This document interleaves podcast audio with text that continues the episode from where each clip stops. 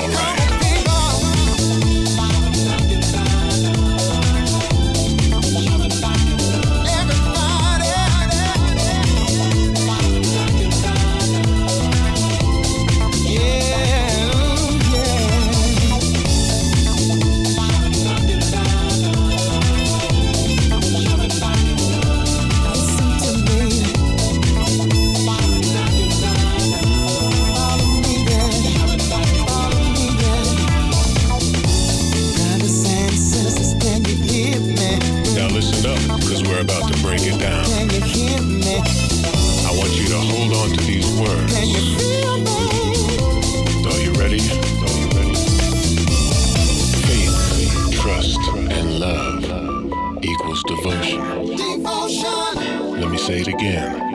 Faith, trust, and love equals devotion. That's right. Now you may be asking yourself, how does this apply to my life? What meaning does it have and what purpose will it serve? Well, it's really quite simple when you analyze the elements of the equation. Now check it out, check it out. First, there's faith. It can be faith in a higher source, faith in yourself and in others. You gotta believe that no matter how hard it gets and how insurmountable the odds, that you're gonna get through it. Even if your faith has been tested and seems to be falling apart at the seams, you gotta find the strength and the courage to hold on. Hold on.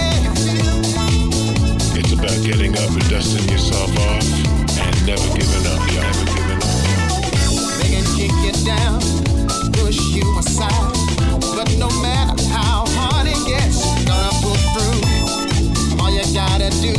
control, yeah. Devotion.